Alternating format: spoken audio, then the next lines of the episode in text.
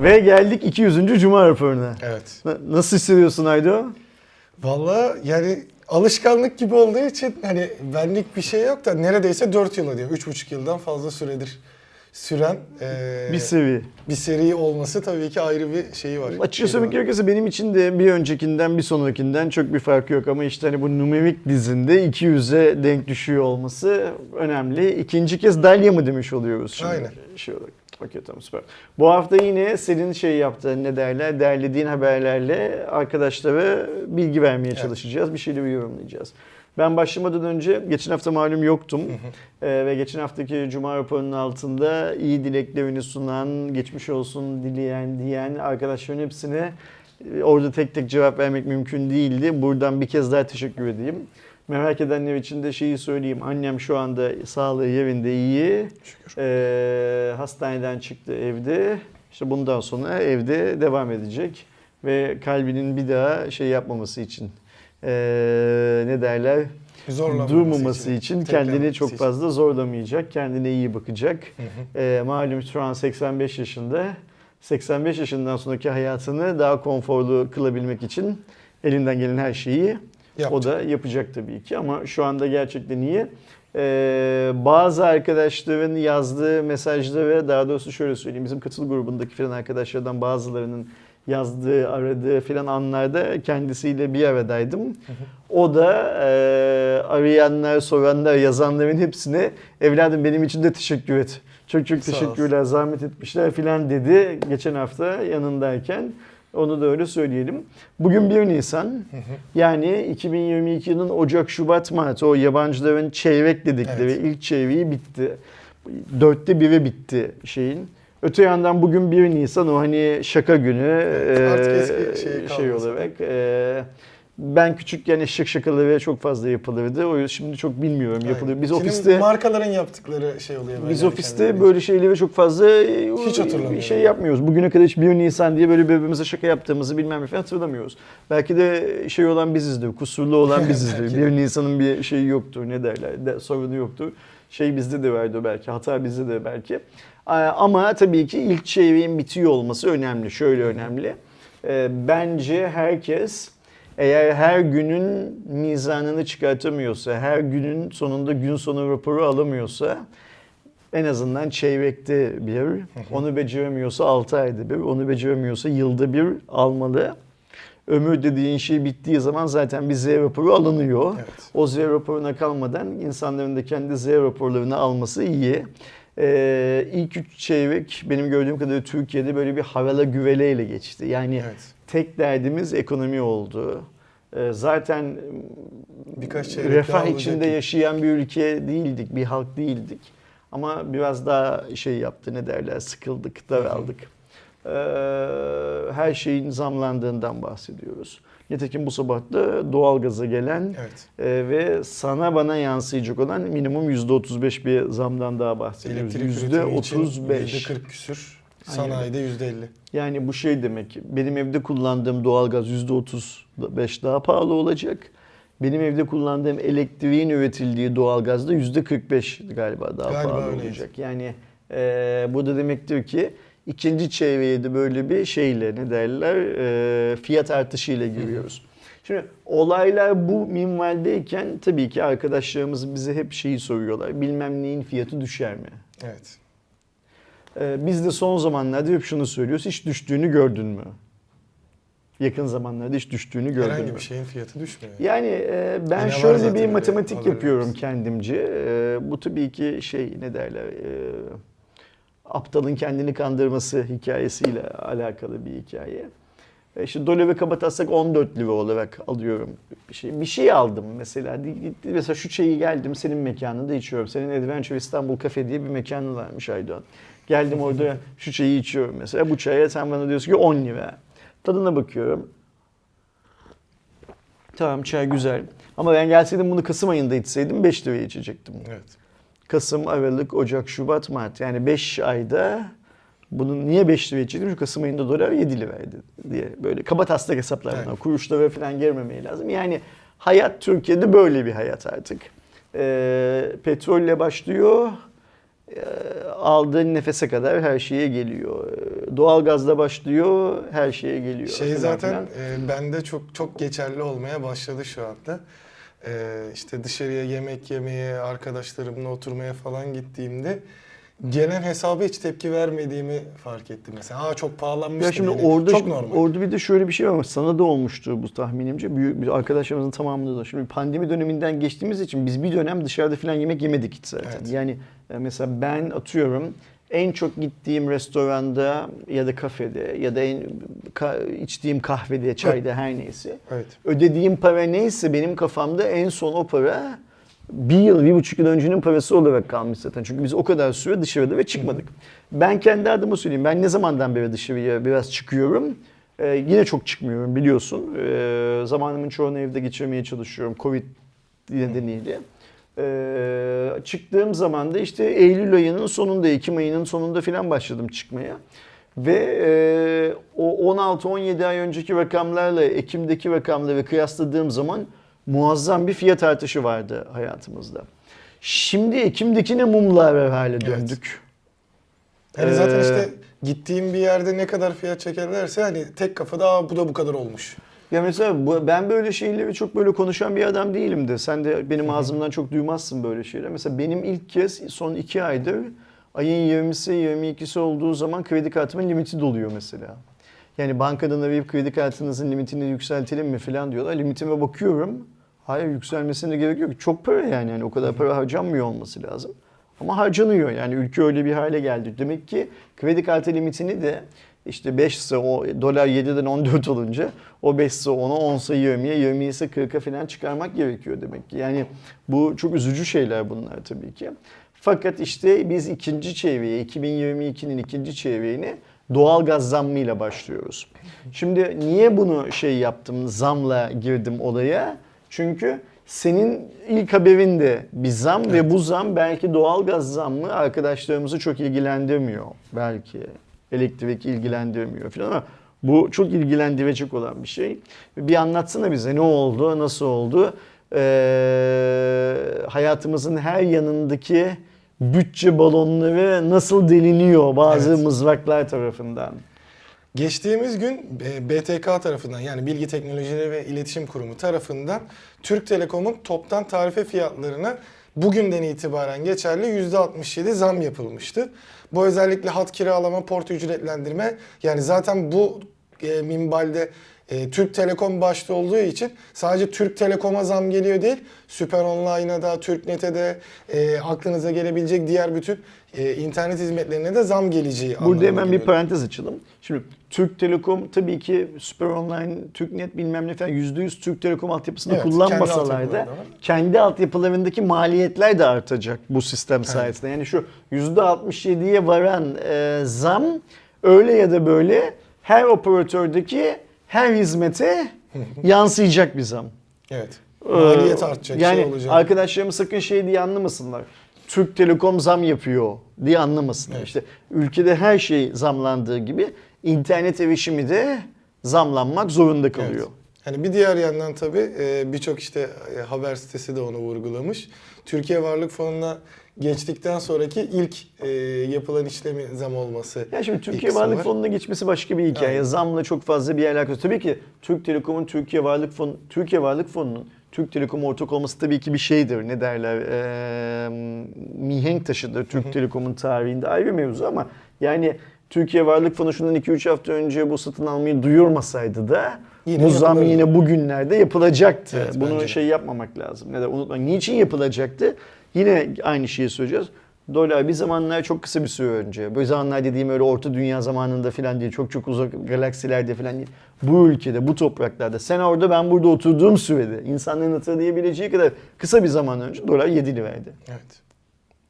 Baksana şimdi asgari ücreti ekstradan 1000 lira daha mı ne zam yapılması söz Evet, konusu. o da Haziran'da Haz- Bakan belirlenip böyle bir şey söylüyor. Temmuz'da Burada tabii yapılması. ki asgari ücrete zam yapılmasını hepimiz çok isteriz. Yani asgari ücret şu anda 4600 lira mı 4500 lira mı öyle bir şey. Asgari ücret 10 bin lira olsun 20 bin lira olsun bunu da isteriz. Ama burada önemli olan şey şu. Asgari ücretlinin cebine 1000 lira ekstradan gireceği zaman asgari ücretlinin cebinden 2000 lira çıkmaması lazım. O Evet. 1000 lira girdikten sonra. O yoksa işte tam o zam- bu noktada abi o- şöyle bir o, durum zamın var. yoksa bir şeyi yok kalmıyor ne derler. Ee, işte Haziran'da kalmıyor. gelmesi bekleniyor zammın. En kötü Temmuz'da yansıması. Burada da 1 Nisan'da yani bugün devreye girmesi gereken bu şey Haziran'a ötelendi. Yani Daha burada- çok zorlanmasın şeyi Aynen var şu anda. Yani bir yandan e, hükümet asgari ücrete 1000 lira civarında zam yapacağını söylerken bir yandan da o zammın geçerli oldu, olacağı güne başka zamlar ya da daha o zam gelmeden 1 Nisan'da doğalgaza zam yapar. İşte zaten söylemeye çalıştığım şey şu Erdoğan. hani Doğalgaz kullanımı azalacağı zaman zam Cebine geliyor. bin lira girerken cebinden bin liradan fazla çıkmasın. O bu zam o zaman zam. Ama sen şimdi bana bin lira veriyorsan sonra da bana diyorsan ki daha fazla artık elektrik parası ödeyeceksin. Daha fazla doğalgaz parası ödeyeceksin. Daha fazla internet parası ödeyeceksin. Daha fazla filan ödeyeceksin. Ve sen bana bin lira ver benim cebimden 1500 lira 2000 lira alıyorsan o zaman ben daha fakirleşiyorum. Ve asgari ücrete yapılan bin liranın çok fazla bir şeyi kalmıyor. Evet. Bana verilen bin liranın da satın alma gücü olarak Yani bir benim katkısı hayatıma olmuyor. bir konforu sunmuyor, bir artı değer sunmuyor, bir katkı sunmuyor. Sorun bu zaten aslında. Şimdi ne oluyor? Yapılacak olan %67'ye varan fiyat değişikliğini 1 Nisan'da değil de Bir Haziran. öteliyoruz 1 Haziran. Yani Nisan'la Mayıs interneti kullanabildiğiniz kadar kullanın eski fiyatlardan. O da tabii ki operatörler eski fiyatlardan kullanmanıza izin verirlerse. Çünkü bir de anlamda şöyle bir şey var. Ee, ben Ersin Selim, o altyapımı senden alıyorum. Sen de Türk Telekom'sun. Biliyorum ki sen bana 1 Haziran'dan itibaren yüksek fiyat charge edeceksin. Ben şimdiden o zaman kendimi 1 Hazırlamak. Haziran'a hazırlamam Belki lazım. sebebi de olabilir yani operatörler de demiştir. Yani Aynen şu anda bir anda bunu yansıtamayız vesaire gibi de bir durum olmuş olabilir BTK'ya geri dönüşlerde. Ama tabii bu internet paketlerine işte e, telefon hatlarına vesaire ne kadar bir zamla yansıyacak şu anda onu göremiyoruz. 1 Haziran'daki durumdan sonra zaten e, operatörler internet servis sağlayıcıları şey yapmaya başlar. Fiyatlarını güncellemeye başlar. %67 büyük bir oran. %67 ne kadar az yani bu %67 zam yansıyan kalem e, satış fiyatlarına ne kadar az etkili olsa da o oranda bir yükseliş olacaktır orada. Yani atıyorum bugün 200 lira internet ücreti ödeyen bir adamın ödediği 200 liranın içinde e, 10 liraysa eğer bu %67 zam yansıyan e, altyapı maliyeti o zaman o 16 liraya çıkacaktır istersen. Yani 200 lira ödeyen adam en azından 206 lira ödemeye başlayacaktır. İş bu kadar basit. Tabii Şey şey olarak. şeyde büyük ihtimalle etkilemeyecek e, mevcut abonelerde. Yeni paketler almak istediğimiz Şimdi orada orada şöyle bir şey var. Son zamanlarda Twitter'da görüyor musun bilmiyorum. Bizim takipçilerimiz arasında da çok fazla var. İnsanlar operatörleriyle e, şeyi yazışıyorlar. E, ben niçin bu zamdan etkileniyorum? Benim iki yıllık taahhüdüm var diyor. Mesela daha dün hatta hemen şurada karşımda açık şey, açık diyelim açayım ve bakalım. E, ben bir arkadaşımızın şeyini tweetini ve tweet ettim. Canlı canlı oradan şey yapalım. Ne derler söyleyelim. Kim olduğunu. Bizim Evren Ertunç taahhüt devam ederken Superbox paket fiyatını değiştirmek diye Süper Turkcell'e soruyor mesela. Turkcell e, Evren'e şey yapıyor, cevap veriyor. Benim sessize aldığım bir hesap olduğu için Turkcell şuradan bir kerelik şey yapalım. Amacımız ve önceliğimiz her zaman tüm kullanıcılarımızın tercihine göre paketler sunmak. Bu paketlerin içerikleri ve ücretleri de yıl içerisinde değişebiliyor diye cevap veriyor Turkcell Evren'e. Evren de diyor ki haklı olarak ben iki yıl diyor size taahhüt verdiysem sizin fiyatı değiştirmenizin benim açımdan bir şeyin olmaması lazım.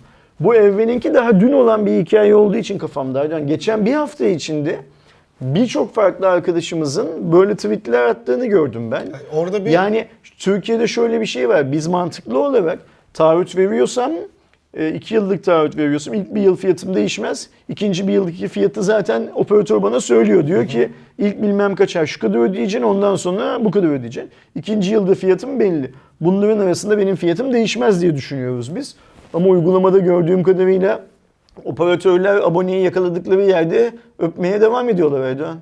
o, o tarz konulara tabii ki dikkat edilmesi lazım. Bir de şeyde ne var? Ya mesela Ee, burada Turkcell öpmüş yani açık açık öpmüş. sözleşmesinde işte farklı durumlara içeren fiyat güncellemesi yapılabilir Şimdi taahhüt denilen şeyin bir kere yasaklanması lazım. Evet. Yani eğer biz bir sosyal devletsek, devlet vatandaşını korumakla ko- yükümlüyse vatandaş devlete olan güvencini, güvenini kaybetmemesi için korunma arzusunda ise eğer ben bir vatandaş olarak böyleyim. Ama Türk halkının tamamı böyle olmayabilir bilmiyorum. O yüzden herkesin adına konuşamam. Sadece kendi adıma konuşuyorum. Taahhüt denilen saçmalığın bir an önce ortadan kaldırılması lazım. Yapılan altyapı yatırımlarının vesaire vesaire maliyetleri aboneye yüklenemez. Türkiye'de cep telefonu kullanımının ilk başladığı zamanlardan beri bu böyle ne yazık ki. Yani 1990'lı yılların başından beri altyapı yatırımları hep şeye e, aboneye ödetiliyor. Ekstra isimler altında. İlk başlarda biz de cep telefonu faturalarımızda payınızı düşen altyapı bedeli diye bir şey görüyorduk mesela. Allah'tan şimdi onu kaldırdılar. Başka şeylerin içine şey yap- ya- yapıyorlar, yediriyorlar bu hikayeyi ama taahhüt çok saçma bir şey. Ayrıca şöyle bir hikaye var. Taahhütün mantıklı olabilmesi için devletin senin taahhüt sürende bu hizmeti şu kadar fiyata alacaksın garantörlüğü olması lazım. Yani. Ama gördüğümüz kadarıyla BTK e, bu tarz işlerle ilgilenmiyor. Yani e, KVKK vatandaşın güvenliğiyle ilgilenmiyor. Ulaştırma Bakanlığı vatandaşın ucuz iletişim hakkıyla ilgilenmiyor. Farklı gündemleri var bu kurumların demek ki. E, ve ben Ersin olarak konuştuğum zaman işte yani hani o e, devletinden hizmet bekleyen e, vatandaş olarak konuştuğum zaman bu KVKK'nın işte Ulaştırma Bakanlığı'nın BTK'nın bilmem ne falan ne iş yaptıklarını şey yapamıyorum. İşin içinden çıkamıyorum. E, o yüzden sakın bu %67 zam e, taahhüdü devam eden arkadaşlarımıza yansımayacaktır diye mantıklı bir laf etmeyelim burada. Çünkü biz kendimizce e, olması gerekeni söylüyor olabiliriz. Ama burası Türkiye Aydoğan. Burada her şey oluyor. Kesinlikle o konuda haklısın. Ama yani olması gereken kısmını en azından söyledik ama evet olmama ihtimali de var. Bir anda hepimizin e, şeyleri Temmuz ayıyla beraber e, o asgari ücret zammının nereye gideceği şey olabilir. Belli Kısmet. olabilir. Hayatımız kısmet üstüne kurulu. Nasip kısmet gerçekten. Gelelim diğer haberimize. Aslında biz bununla alakalı lansmanı değerlendirdiğimiz bir videoda yaptık ama geçtiğimiz günlerde Redmi Note 11 ailesinin resmi lansmanı yapıldı. Daha ürünler e, peyderpey gelecek. İşte Nisan'ın 11'inde gelen var, haftaya gelecek var. Sonuna doğru ve e, Mayıs'a kalan ürünler de var ama en azından fiyatlarını görmüş olduk. Baktığımızda Redmi Note 11 fiyatları e, 5200 liradan başlıyor. 11S 6500 liradan başlıyor. 11 Pro e, fiyatı 7200'den başlıyor. 5G'si 8100'den başlıyor. Daha sonrasında en son gelecek olan ki e, Türkiye lansmanından bir gün önce global lansmanı yapılan 11 Pro Plus 5G ise 9500 ve 10.000 TL'lik fiyatları var. Ekosistem tarafında bu gerçekten Türkiye'de çok sevilen Mi e, robot vacuum mop yani şeyde e, Vileda da yapabilen diyeyim silme işlemi de yapabilen versiyonun Paspas. ikinci nesli paspas ikinci nesli de çıktı. E, Light modeli 4300, e, düz modeli 5900, Pro modeli 7800, Ultra modeli yani kendini de temizleyebilen modeli de 9900 liralık e, fiyatlara sahip. Saat kısmında S1 ile S1 aktif geldi. S1 3500, aktivi 2550. Bir de yeni e, Flip Buds 3 Pro'nun düz versiyonu Flip yani Buds 3 olarak geçen e, 1550 liraya fiyatlar açıklanmış oldu. Yine aynı şeyi söyleyeyim. O değerlendirme videosunda söylediğim gibi ben telefon fiyatlarının daha yukarıda açıklanmasını Evet bekliyorum. ben de daha yüksek bekliyordum. Ee, haklı olarak tıpkı o videoda da söylediğim gibi insanların alabileceği, kolay alabileceği rakamlar değil bunlar. Bunu kabul ediyorum. Ama e, bize eğitim hayatımızda ilk başında öğretilen bir dört işlem var. Toplama, çıkarma, çarpma, bölme. Fiyatı nasıl belirliyoruz? Bu dört işlemin bazılarını yaparak belirliyoruz. Neye göre belirliyoruz? Bu cihazın yurt dışındaki satış fiyatını TL ile çarpıyoruz. Üzerine vergileri ekliyoruz. Şimdi arkadaşlar burada diyorlar ki işte bu cihazın satıldığı yerdeki vergiyi bilmem neyi filan da ekliyorsunuz. Öyle hesap olur mu? E, öyle hesap oluyor Türkiye'de. Şirketler de böyle yapıyorlar bu hesabı çünkü. Ayrıca unutulmamalı ki dünyanın bazı yerlerinde vergi olmayan ülkelerdeki fiyatlarıyla vergi olan ülkelerdeki fiyatlarına baktığımız zaman 40 euro 50 euro falan gibi farklar görüyoruz. Yani şimdi şunu konuşalım laf buraya geldiyse. Amerika'da 1000 dolara satılan iPhone verginin olmadığı şu anda var da geçmişte olmadığı Birleşik Arap Emirlikleri'nde 500 dolara satılmıyordu zaten. Yani. Ki Amerika fiyatlarını baz aldığımızda vergisiz fiyat oluyor. Çünkü e, oradaki şirketler yani birçok şirket hatta e, Walmart'a, Flipkart, ya Flipkart hadi şeyde Hindistan'da Walmart'a falan da baktığınızda gördüğünüz fiyat zaten vergisiz fiyat. Sizin satın aldığınız yerdeki vergilendirmeyle eyalete göre vergilendiriliyorsunuz. Şimdi ayrı bir mevzu. Ben teorik olarak e, biliyor arkadaşlarımız bazı markalar için 1.9 çarpanını, bazı markalar için 1.7 çarpanını kullanıyordum eskiden. Artık hepsi için 1.9 çarpanını kullanıyorum. Bu fiyatları TL'ye çevirip 1.9'da çarptığım zaman buradan daha yukarıda fiyatlar bekliyordum oluşmasını. O yüzden bence en pahalı cihaz olan e, 11 Pro Plus'ın 9999 liralık fiyatı ucuz. Evet. Ee, Ben yani Pro'ların ucuz mesela- şöyle Ya ucuz. tabii, heh. Para verip alınacak anlamda değil de Xiaomi Türkiye bir fiyat belirlemiş. Evet. Çalı- yapmış bir yapmaya çalışmışlar bir şeyler Neydi yani. Adil fiyat muhabbetini Şimdi çalışmışlar. o adil fiyat hikayesini bu lansmanda bir kere söylediler Erdoğan. Ben Evet. özellikle bunu lansman değerlendirme videosunda benim başka dertlerim olduğu için o dertlerimi dile getirdim ama mesela şimdi e, sadece Türkiye lansmanında değil Mi 11 ve ailesinin daha önceki lansmanlarında da artık Xiaomi bu adil fiyat tanımını çok kullanmıyor.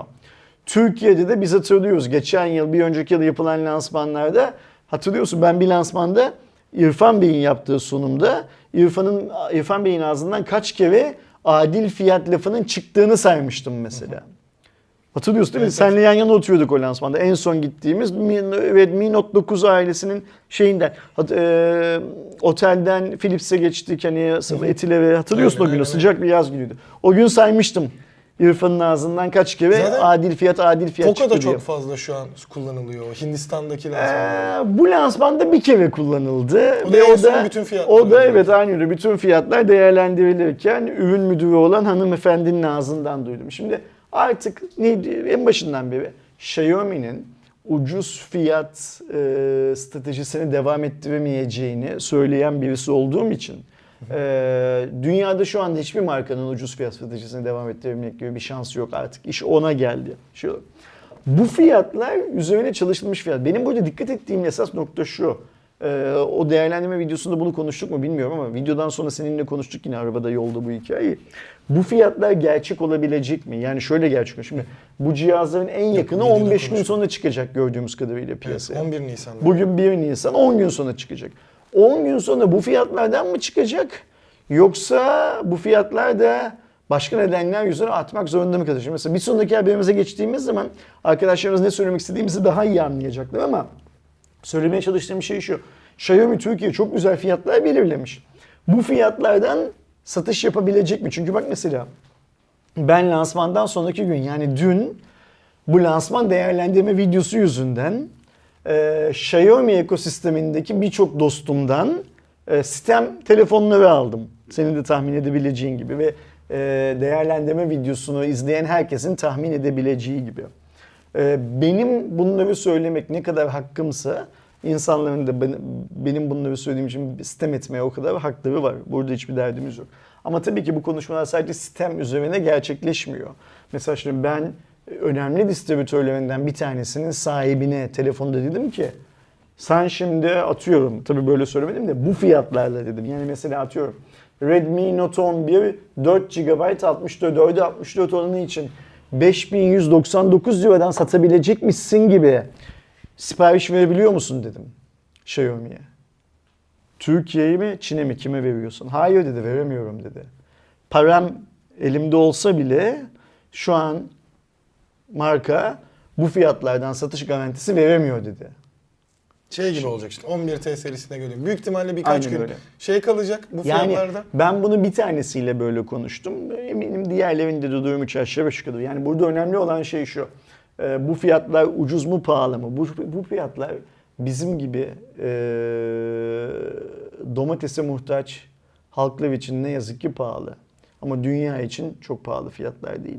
Xiaomi Türkiye'de belirlediği fiyatlar üzerine çalışmışlar belli ki. Yani şey yapmamışlar. Bir Excel tablosunda formülleri yazıp çıkan sonuçları fiyat diye vermemişler ki böyle yapılması lazım. Üzerine uğraşma. Bilmiyorum kim uğraştı, kimin emeği geçti. Ya Fuat Bey'indir ya işte o ekipteki başka arkadaşlarındır falan.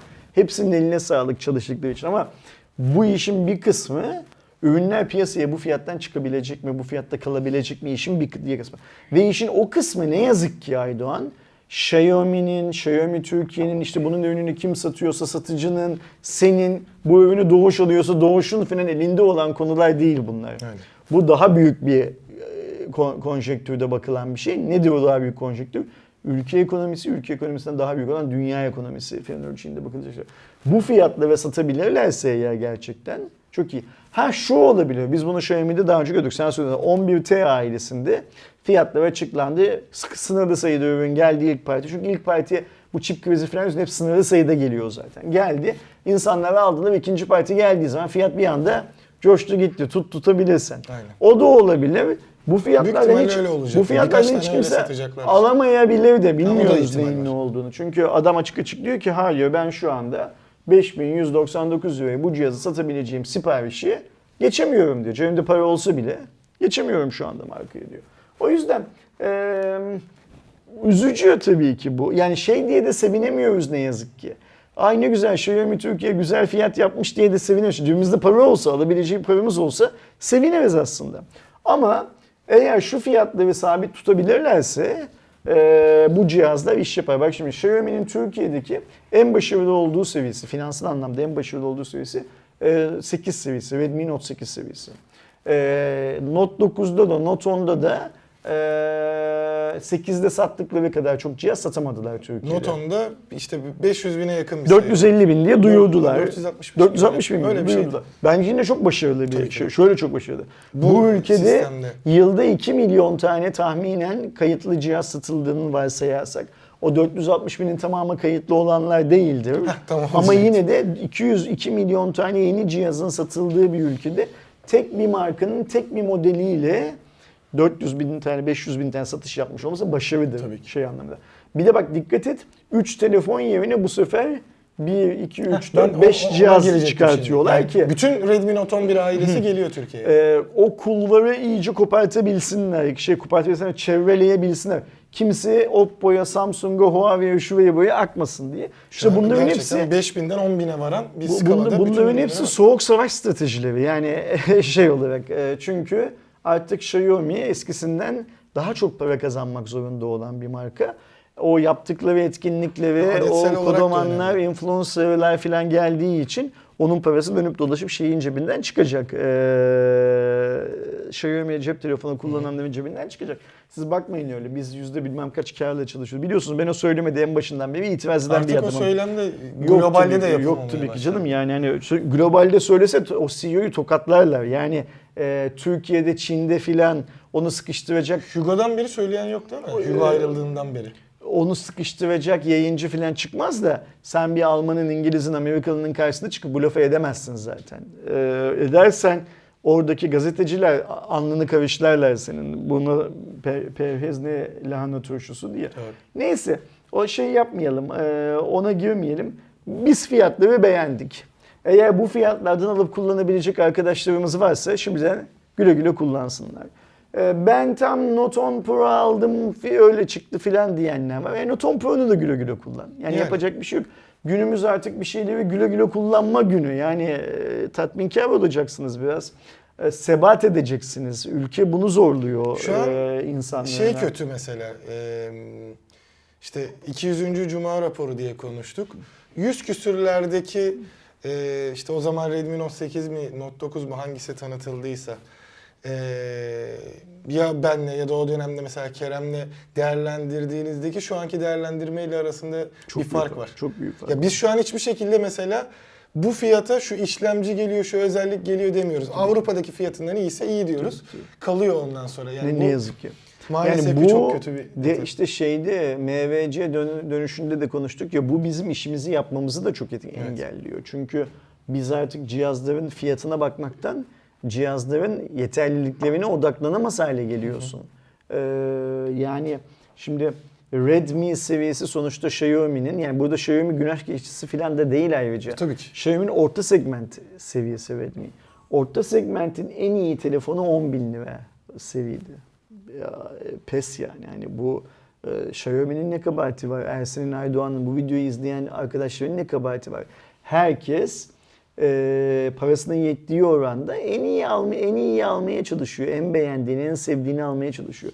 Ve burada muazzam bir şey var. E, uçurum oluşuyor. Bizlerle ürünler arasında muazzam bir uçurum Evet. oluşuyor. Şey olarak. Kesinlikle.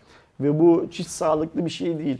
Ee, bu lansmanla ilgili çok fazla bir şey daha söyleme diyelim. Kapatalım bir sonraki habere geçelim. Sadece ben şeyi söyleyeyim. Bazı e, fen, Mi Fen arkadaşlar da dün sağ olsunlar Facebook'tan bana ulaşıp bu video için teşekkür ettiler. Şu videodaki iş için. O arkadaşların bu etkinliğe davet edilen arkadaşlar olup olmadığını bilmiyorum şey anlamında. Ee, burada şöyle bir hikaye var bunu söyleyelim. Ben bugüne kadar farklı farklı çevreler tarafından çok küfredilmiş bir adamım. Bana en çok küfrü büyük bir ihtimalle bugüne kadar Mi Fenler etmiştir Türkiye'de. Öyle tahmin ediyorum şey olarak. Yani ben Mi Fenler tarafından çok sevilen bir adam değilim. Niye değilim? Çünkü Türkiye'de birileri tarafından sevilmek istiyorsan ya etliye sütlüye karışmayacaksın ya da seni sevmesini isteyen insanların istediği lafları edeceksin. Ben bu Mi Fenleri esas besleyen kanal olarak hiçbir zaman Xiaomi'yi görmedim Türkiye'de biliyorsun. Hep kaçakçılar beslediler, hep çantacılar beslediler Mi Fenleri. Ve ben kaçakçı çantacı işine doğuştan karşıyım her şeyden önce. O yüzden Mi Fenlerle ve o Mi gruplarını kuran adamlarla hiçbir zaman benim aram şey olmadı, iyi olmadı. O yüzden çok küfür yedim. Biliyorum çok küfür yediğimi şeyde e, Facebook gruplarında, kendi aralarında yaptıkları Zoom toplantılarında şurada burada filan. Derdim de Mi Fenlere yaranmak filan filan değil. Oradaki derdim, o videodaki derdim şu. Dün e, beni arayan arkadaşlardan bazılarına da söyledim. Ee, bu çocuklar öyle ya da böyle değerli çocuklar. Ve bu çocuklara e, eğer Xiaomi Türkiye sahip çıkmazsa o torbacıyı da kaçakçıyı da bilmem ne filan sahip çıkıyor. Sahip çıkmak o etkinlikteki hikaye gibi değil. Mesela bir arkadaş, Xiaomi ile hiçbir alakası olmayan bir arkadaş. Ee, ama bu sektörün profesyonellerinden birisi. Dün bana şey dedi. Sen dedi muhtemelen başka bir şeye kızdın dedi. Çünkü çok kızgınsın dedi şeyde videoda. Ben o kadar kızgın değildim akşam. Öyle hatırlıyorum. Yani hani e, sen e, çok kızgın mıydın? Yok, Diyor, değil mi evet. kızgın? Ben şuna kızdım. Bakın bir daha söyleyeyim. O videoda söylemediğim. Şimdi oraya 5 tane masa koymuşlar ilk sıraya. Arkadaki 5 masaya da bize gazetecileri tutmuşlar. Sağ olsunlar. Bence e, biliyorsun sıra dizeniyle oturduğumuz zaman önde oturacak olan adam bir de ben öne oturuyor bilmem ne falan. Herkes canı nereye istiyorsa oraya oturuyor. zaten. Ben böyle ikinci sıraya oturmuşuz, beşinci sıraya oturmuşuz falan. Onu çok fazla dert eden bir adam değilim bir şey olarak. Ben e, yüzüm bir de yuvarlak masalar var. Bu da demektir ki o beş masanın yarısının sırtı sahneye dönük olmak zorunda. Esas kızdığım nokta bu benim o etkinlikte. E, bir etkinlik varsa bir mal gösterilecekse e, oturanların yarısının sırtının o mala dönük olması olmamalı. Kızdığım nokta bu. Her neyse ben yüzüm sahneye dönük olsun diye gittim o beş tane basın masasından birine hatta senin oturduğundan da en uzağında kendime bir yer buldum. Çaprazdan şöyle sahneyi göreyim diye oturdum. Burada da bir başka masa var. Bu başka masada oturan kalantör beyefendiler bütün bir lansman boyunca konuştular. Bütün bir lansman boyunca ayağa kalktılar, gittiler, çıktılar. Hatta şu Çinli e, kızcağız sunum yaparken yarısından çok kalktı gitti şey olarak.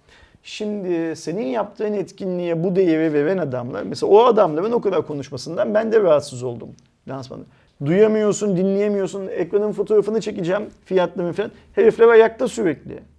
Hiçbir şey yapamıyorsun. Adamlar çünkü umurlarında değil. O adamlar anladığım kadarıyla Türkiye'deki Xiaomi ekosisteminin nakit akışını ellerinde tutan adamlar. Çok değerli adamlar. Niye değerli oldukları şöyle anlıyorum. Sahneden inen her Çinli gelip bunlara teşekkür etti. o. Benim oradaki masaya teşekkür etti. Yani belki de o Kalantör ekibinin krem döre kremi o benim orada oturuyordu. Bilmiyorum. Benim kızdığım nokta bu. Senin lansmanınla bu adamlar bu kadar ilgileniyorsa sen bu adamlara daha iyi bir restoranda özel bir yemek ver. İşi çöz. uğraştırma bizi. O masaya da al mifenleri, arkaya attığın mifenleri getir o masaya otur. O çocuklar bari o lansmanın heyecanını yaşasınlar. Bu çocuklar bunu hak ediyorlar zaten. Şöyle. Bak bana küfreden de vardı aralarındaki. Konuştuk çocukların hepsiyle. Sen de gittin konuştun, ben de konuştum. Gelip fotoğraf çekildiler, Ee, fotoğraflarımızı çek, fotoğraf çektirdik birlikte sağ olsun. Onların arasında bizim buraya ofise ziyaretimize gelen arkadaşlar da var. Biz orada ayaküstü konuştuk. Onlardan bazılarıyla biz Xiaomi için değil, daha önce başka markalar için tanışıklığımız var. Yani tanışıklığımız dedim yolda birbirimizi gördüğümüz zaman selam verdiğim adamlar bunlar. Beni bir yerde gördükleri zaman sadece oradaki 5-6 kişiden değil genel anlamdaki Mifen grubundan bahsediyorum. Ee, şunu da çok net biliyorum. Ee, Mifenlerin arasında beni sevmeyenlerin olduğu gibi beni sevenler de var sağ olsunlar şey olarak. O yüzden söylemeye çalıştığım şey şu.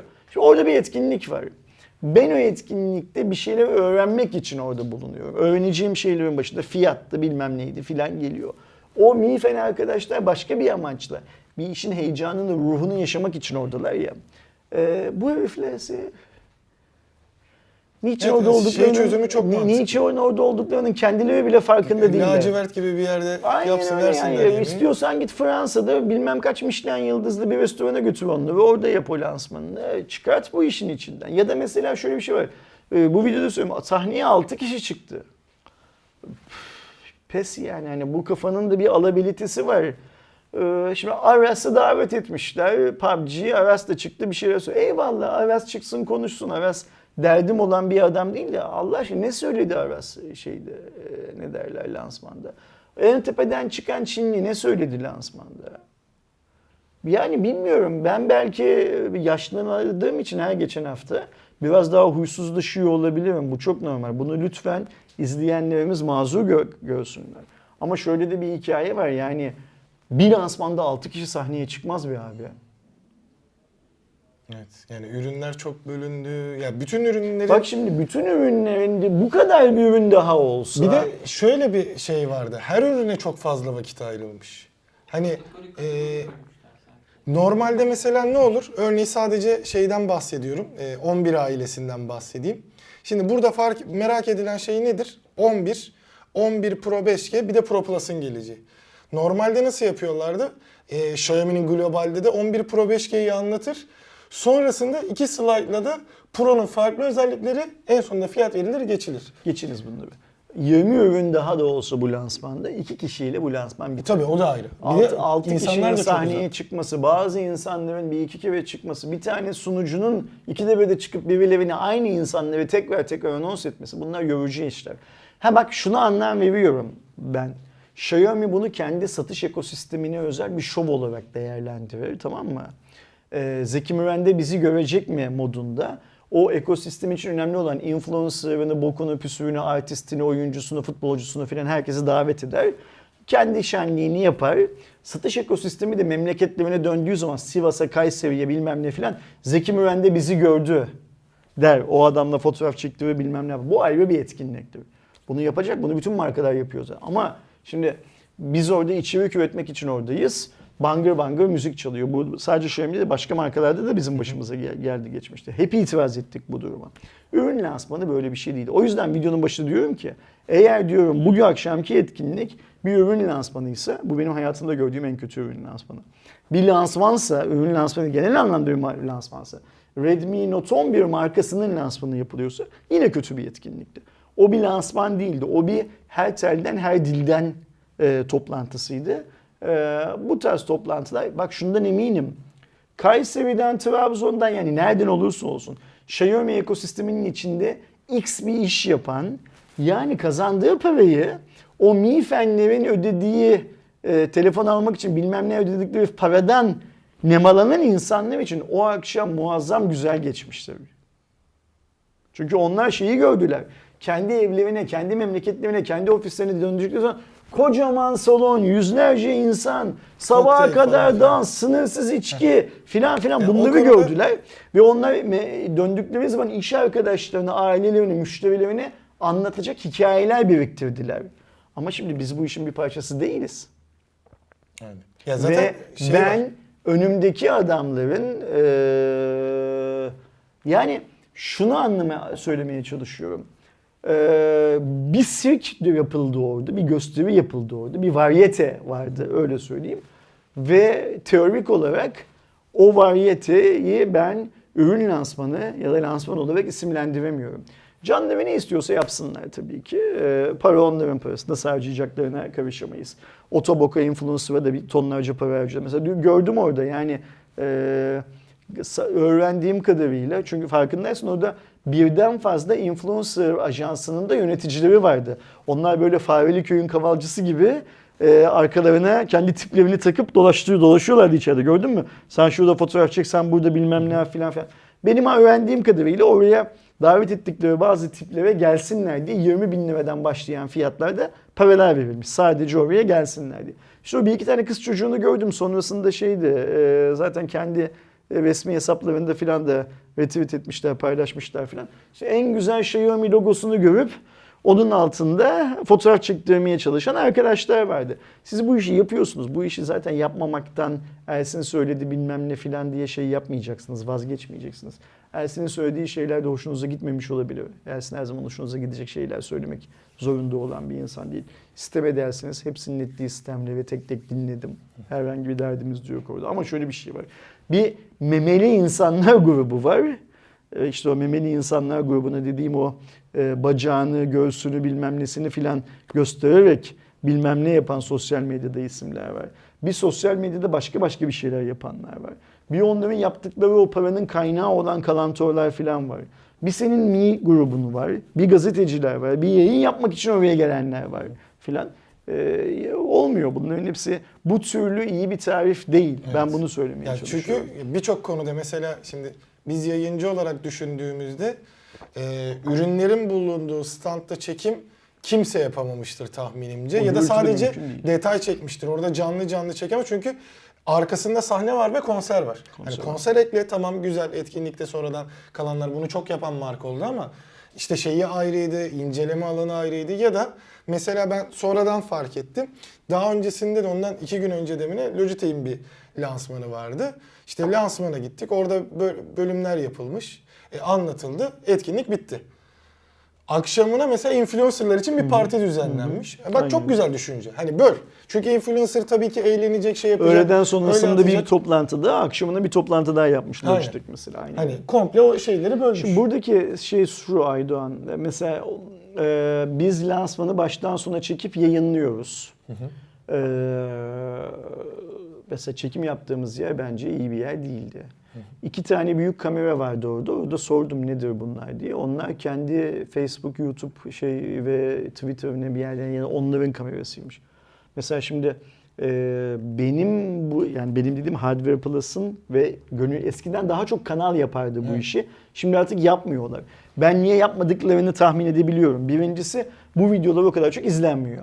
İkincisi yayınlar bu lansmanları yayınlanmaları karşılığında markaların kendisini ekonomik olarak destek olmasını bekliyorlar. Bence haklılar da bunu beklemekte. Çünkü şöyle bir şey var. Senin 200 kişiye yaptığın lansmanı adam çekiyor. Aynen bizim gibi kendi kanalında yayınlıyor ve bütün dünyaya açık hale getiriyor bir anda. Kaç kişinin izlediği önemsiz.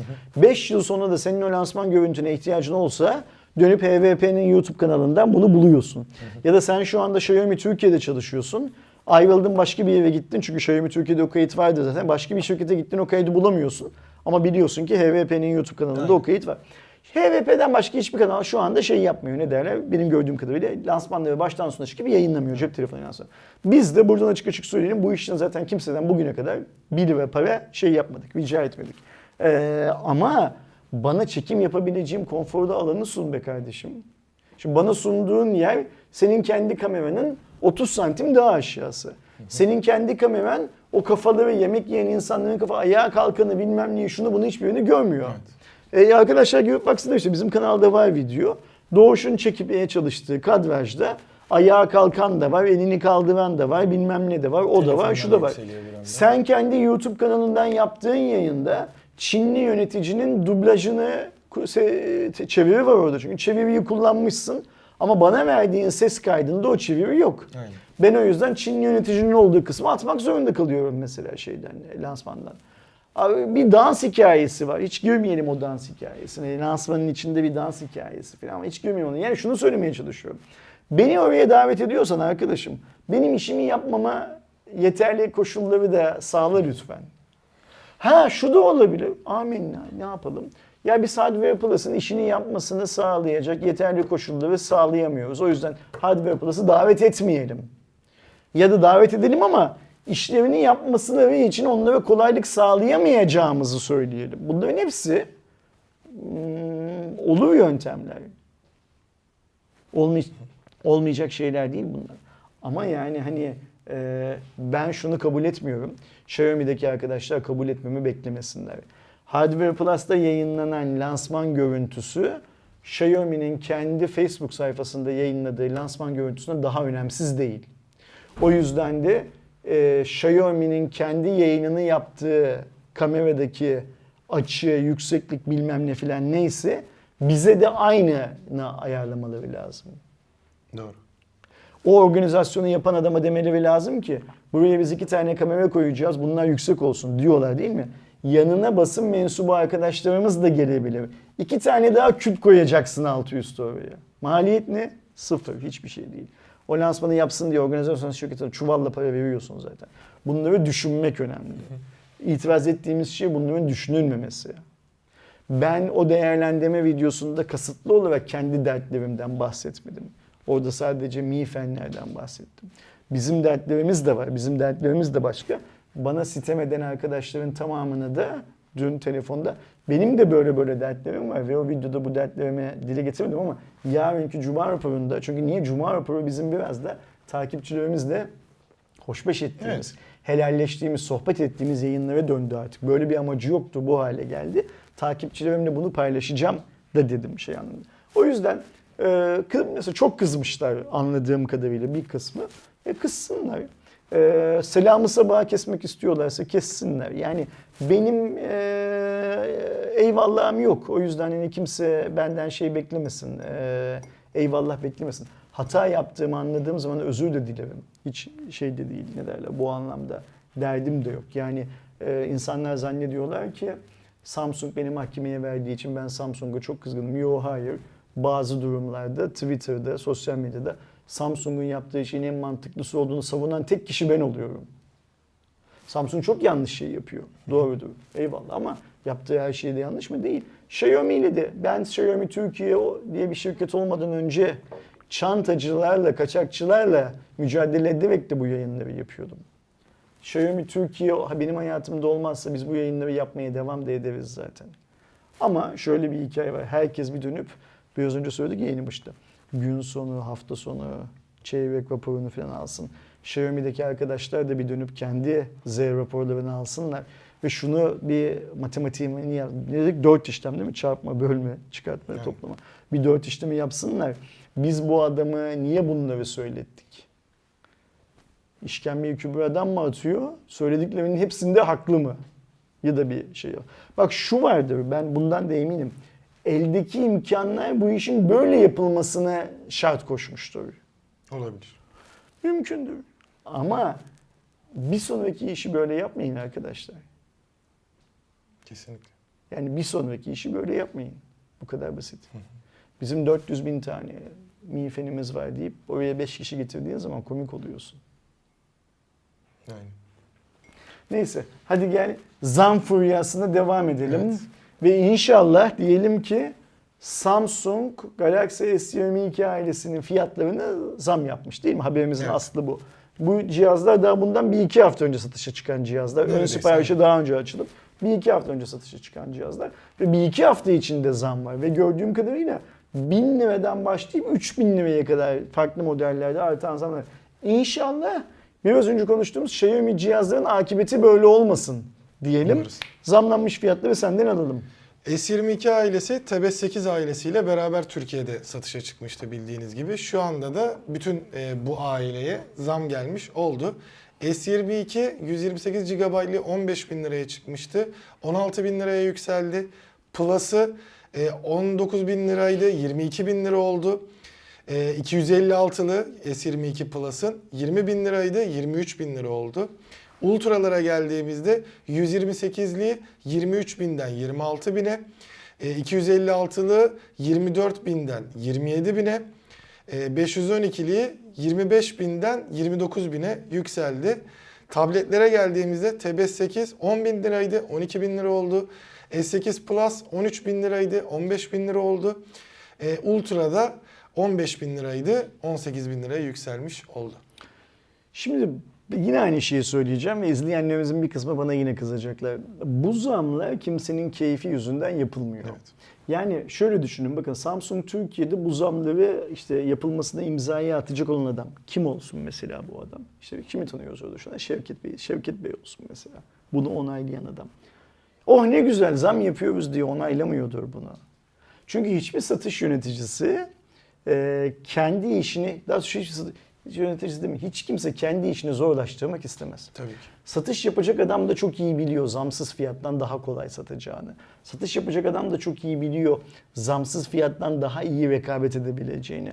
Şimdi büyük bir ihtimalle bunun bu zamların altına imzasını atan kişi Şevket Bey değildir ama oymuş gibi devam edelim muhabbeti.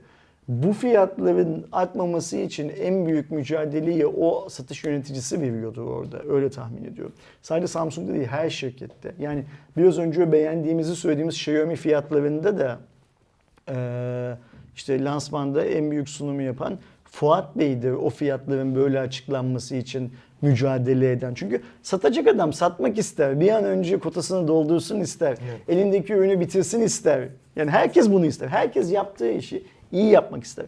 Şimdi burada şöyle düşünmemek lazım. Artık geldiğimiz noktada e, Samsung S22 ailesine zam yaptı. Böyle düşünmemek lazım. Samsung Türkiye S22 ailesini o 14.499 liradan başlayan fiyatlarla satamayacağını gördü artık. Zarar edeceğini gördü. O yüzden fiyatı yükseltiyor. Çok ucuz mu? Değil ne yazık ki. Pahalı mı? Kökü ne kadar pahalı? Ben 14 bin liram olsaydı, 14 15 bin liram olsaydı S22 128 GB'lık alır mıydım? Almazdım. Zamlanmış haliyle 16 bin liraya hiç almam. Ama şunu unutmamak lazım. Samsung zam yaptı. Doğru bir söylem değil. Ben inanıyorum ki Türkiye'deki şirketlerin tamamı buna şey de dahil. Pirinç satan, tereyağı satan, atıyorum internet satan, araba kiralama hizmeti satan, otomobil satan yani her şeyi satanların hepsi mümkün kendilerince mümkün olan en ucuz fiyata satmaya çalışıyorlar şu anda. Çünkü Türk halkı ekonomiyle yatıyor, ekonomiyle kalkıyor. Parayla yatıyor, parayla kalkıyor. Bu adamlara herhangi bir şeyi pahalı fiyattan satamayacağını artık bütün markalar biliyor. Ama bir yandan da hayatın gerçeği zam yapmak zorunda. Çünkü kendisi de kar etmesi Aynı lazım. kendisi de kar etmesi lazım. Arkadaşlarımız şeyi hiç düşünmüyorlar. Ee, Samsung Türkiye'de niye var? Ne açıdan? Şu an Para, kaz para kazanmak için var. Ya her şirket öyle zaten. Okey. Şirketin kurulma amacı bile öyle. Bu videoyu izleyen arkadaşlarımızın tamamı da para kazanmak için çalışıyorlar. Sahip olduğumuz tek değer zaman. Ve biz zamanımızı çalışarak paraya convert ediyoruz. Tıpkı çalıştığımız parayı yemeğe, bilgisayara, internete bir şeylere değiştir, tokuş yaptığımız gibi. O yüzden bu şirketler de Türkiye'de para için vardır. Ve kendi karlılıklarının düşmemesi için çalışıyorlar. Ee, zam yapmış Samsung. Zaten pahalıydı. Çok daha pahalı hale geldi. 1000 lirayla 3000 lira. Bugüne kadar S22 ya da Tab S8'in herhangi bir versiyonunu zamsız fiyattan alan arkadaşlar varsa güle güle kullansınlar. Ee, alana niye aldın denmez. Parası var adamın almış, çalışmış, kazanmış, almış. Kimsenin parasının şeyi değiliz. Nasıl harcayacağının muhtarı değiliz. Bundan sonra da yüksek yükselen fiyatlarla alacak olanlar varsa onları da güle güle kullanın Tabii ki. demekten başka yapacak bir şeyimiz yok. Ama yine bu yayında bunu çok söyledim yine söyleyeyim.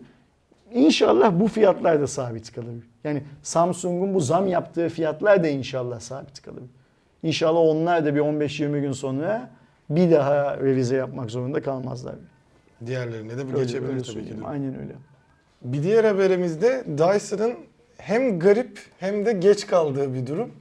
Ee, Dyson'da hava temizleyen bir kulaklık üretti. Özellikle aslında süpürgeleriyle ya da e, saç bakım ürünleriyle çok iyi tanıdığımız. Aynı zamanda hava, Dyson hava markası. temizleme Evet. makineleri de var. Şimdi e, ilk defa bir müzik kısmına geçmiş oluyor ama oradaki asıl amacı da zaten e, kulaklığa gelen ve ağzı kapatan bir yapıyla temiz havada kaliteli müzik dinleme gibi bir mottosu var. Bu ürün olarak tanıtıldı değil mi? Evet, evet. Ve piyasaya ve Çıkacak. piyasaya çıkacak. Dyson Zone adıyla çıkacak. Çünkü biz genellikle böyle şeyleri hani biz böyle bir şey de yaptık filan diye duyuyoruz. Hatırlıyor musun? Xiaomi'nin işte şu havadan şarj hikayesi gibi. Yani bir kere görürüz sonra bir daha görmeyiz ama bu ürün olarak çıkacak Evet. eminiz. Ya şu anda söylenen direkt e, şeyler o hani bayağı bağlanacaksın ve işte tabii ki burada artık şey vurgusu yapmıyor. Covid vurgusundan ziyade büyük ihtimalle Covid zamanında bu ça- çalışma başladı. Hmm. Nihai erince çevre kirliliği de var zaten diye dolaşıyor ama bildiğin e, Mad Max. cyborg gibi Evet, falan Mad da dolaşıyor. yani. Max filmlerini andırıyor bana. Evet o şeyle e, adamlara dönmüş oluyorsun. Hani o açıdan ben şey bekledim ilk e, Dyson'lar işte kulaklık, hava temizleyen kulaklık falan diye düşününce buradan hava verip aslında şey yapıyor. Yani teknik açıdan da öyle de ağzını komple kapattığını düşünmemiştim. Ben şöyle düşündüm. Kulaklık dünyanın havasını temizliyor. Sen böylece müzik dinlerken e, Etrafa ekosisteme şey- de faydalı bir iş yapıyorsun falan diye düşünmüştüm. Sonra ürünü görünce de işte e, doğrudan Mad Max geldi aklıma. Hani tasarımı da garip. Hani ne kadar satar Bu, ne yapar? Bilmiyorum ne kadar satar da Dyson demek ki yeni pazarlara açılmak istiyor ve Yani mesela bugün tanıtsalardı ben diyecektim bu 1 Nisan goygoyu ama değil daha önce tanıtıldı. Ee, işte kulaklık işine de girmeye çalışıyor demek ki. Çünkü mesela burada kulaklıkla kimle çalıştıkları bilmez. Yani bu adamlar kulaklık üretmiyorlar Aynen. nihayetinde. Sürücüleri kimden aldılar falan gibi bilgiler yok. Ya da Dyson kendi markasını ne olursa olsun insanların aklına gelebilecek bir şey haline getirmeye çalışıyor. Çünkü şöyle bir hikaye var. Şimdi biz bu ürünü, Dyson zengin bir şirket. Bu ürünün tüm dünyada bir an insana influence etsin diye denetildiğini de göreceğiz zaten. Ee, senin söylediğin şeyde haklısın Covid hikayesinde. Hatta belki buna Covid e, mikrobunu da öldürüyoruz bilmem ne filan gibi bir şey protokol de eklemeye çalışmış da olabilirler ama e, salgının gücünü azaltıyor o eskisi kadar bilmiyorum. Bana garip geliyor sadece. Ben kullanır mıyım? Ee, şu anki dünyanın şartları sanki kullanmamızı gerektirmiyor gibi Yani şey şey yapıyor. hani e, düşündürüyor bana. O yüzden sanki gaz kullanmam. maskesi falan takarım daha şey durur yani açıkçası. Ben hiç sevemedim yani ürünü.